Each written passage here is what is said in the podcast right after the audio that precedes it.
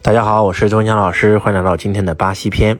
我们从南极回来以后，去了阿根廷，从阿根廷去到了巴西，在巴西待了十多天，开了我们的规律课程，然后呢，从巴西回国。巴西这个国家呢，是整个南美洲最大的国家，他们的国土面积有将近八百五十一万平方公里，那国土面积是居世界第五啊。这个地方呢，以前也是印第安人居住的地方。然后在一五零零年，葡萄牙的航海家抵达了巴西，发现了巴西。其实巴西是红木的意思啊，巴西原文就是红木的意思，因为这个地方有很多红木，很值钱的红木。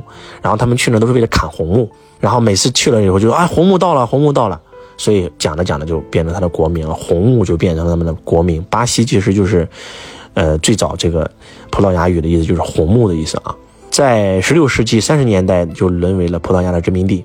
呃，后来在一八零八年，拿破仑入侵葡萄牙的时候，葡萄牙的王室呢就流亡到了巴西。当拿破仑战败以后啊，王室重新回到了葡萄牙，而把自己的王子就留在了巴西做摄政王。他的王子因为从小出生在巴西，慢慢的他对葡萄牙没感情，对巴西有感情了，然后宣布巴西独立。所以呢，在一八二二年的时候啊，他这个巴西就独立了，叫佩德罗一世。佩德罗一世呢，还是一个挺好的一个君主啊，然后真的是把巴西带到了一个富强的一个国家，包括巴西的领土也是佩托罗一世和二世的努力才让巴西有这么大的领土。那么到了一八八九年，他们的这个将军发生政变，推翻了帝制，然后就成立了巴西的合众国，然后呢，这个巴西呢就慢慢开始演化成了现在的这种政治体系，然后越来越民主，越来越自由。他们的经济呢也是越来越好，然后曾经呢也是进入过全世界排名前十，农牧业非常的发达，工业也非常的雄厚。然后呢，但是当然了，现在呢这个地方也开始衰败了啊，跟这个阿根廷一样啊，现在呢也是衰败了，因为他们的很多的这种自由过度了。其实中国真的就是中庸之道，中庸就是道，对吧？我们儒家讲中庸就是道，包括老子讲中就是道。为啥我们河南人说“中”？“中”不是光姓的意思，它是中庸，它是道的意思，你知道吧？包括佛陀也讲了，什么是道？道就是八正道，就是正道。凡事过犹不及，你过于民主自由那也不行啊。那巴西太民主了，民主到什么程度呢？你们无法想象，民主到你生孩子国家给你养，你的老公犯罪了，对吧？没法养孩子了，国家给你补贴钱，你能想象吗？所以巴西的犯罪率非常高。为啥呢？因为犯罪无所谓啊，进去以后我出来都吃不起饭了，我进去以后国家还给我补贴，它这个机制是不对的啊！贫民窟非常多，毒枭非常多，可以这样讲，那巴西的乱超乎你的想象。以前看那个《速度与激情》的时候，总是在讲巴西，对吧？特别是里约，巴西最大的城市之一，我们就在里约上的课嘛，耶稣山嘛，大家都能看到，很多电视里都有耶稣山的这个场景，那真的是犯罪的温床啊！那贫民窟太吓人了，你进去以后，对吧？你这。人就呱呱开枪扫射，那什么概念？毒品泛滥，枪支泛滥，太吓人了。我们的同学在机场就吃了个肯德基，刷了个信用卡，信用卡被盗刷了啊，被盗刷了好几万。后来我就让所有人把卡全部锁死，不允许用卡，因为它不是肯德基有问题，你知道吗？他们的黑客技术可以攻破所有的 POS 机系统。这这国外的信用卡盗刷现象非常的严重，非常的猖獗，还有偷抢啊！我们在里约机场。我去的时候我就跟大家讲，我说一定要注意好钱包，因为这个地方非常乱。我们的导游也说过，但是还有同学不注意，结果就被人扒了。那真的是，那不是开玩笑的，晚上不敢出来，那谁敢出来呀？所以你会发现，过于自由它也不行，对吧？那过于自由民主也不对。所以为啥咱中国好？咱中国是全球最安全的国家呢？居中，对吧？咱们是，啊，自由啊，民主法治，但是咱们居中，咱不能够过于民主、过于自由，那也不行。所以你出国以后啊，你会变得更爱国。在巴西生活没有安全感，就是在巴西里，我问了我们十几个地接，有台湾的，有大陆去的，都在那儿生活几十年了，甚至很多都拿了巴西的这个护照了。就是你被抢过吗？就一句话，他说没有被抢过的又不是巴西人啊，很正常啊，对不对？你走在街上，你的手机拿在手上，啪没了，很正常啊。你开着车，然后呢，在十字路口，别人有人敲你敲你车窗，然后呢，咔嚓，钱包就给你抢走了，这很正常啊。啊，我说这怎么能很正常？他说就是这样啊，所以说他过于民主、过于自由也不行。那国家为什么经济衰败？就是因为负担太重嘛。啊，医疗啊、教育啊、就像我说的，生孩子给你补贴，你坐牢也给你补贴，那很多人就犯罪呗，对不对？人满为患，监狱人满为患。但是不管谁上来，那老百姓都是民主啊，一票一票投啊，所以你要取消我的福利，我就我就不投你上来啊。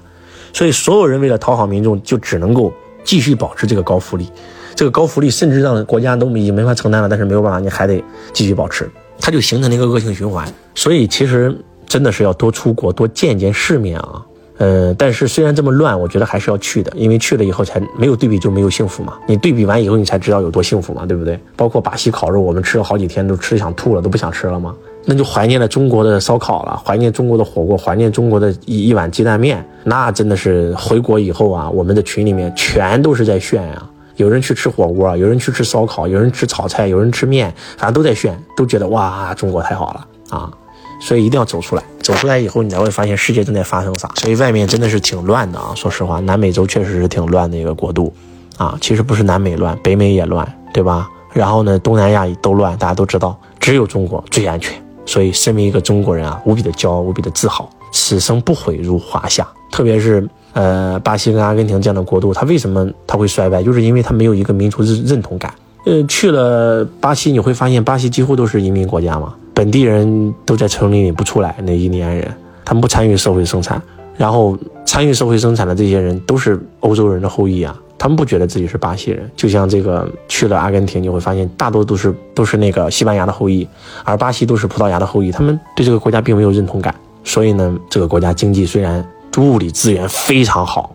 那巴西的矿石，咱们今天什么红宝石、绿宝石都是来自巴西，水晶都是巴西啊。那矿产资源极其丰厚，石油资源极其丰厚，然后农业资源、畜牧业都极其丰厚。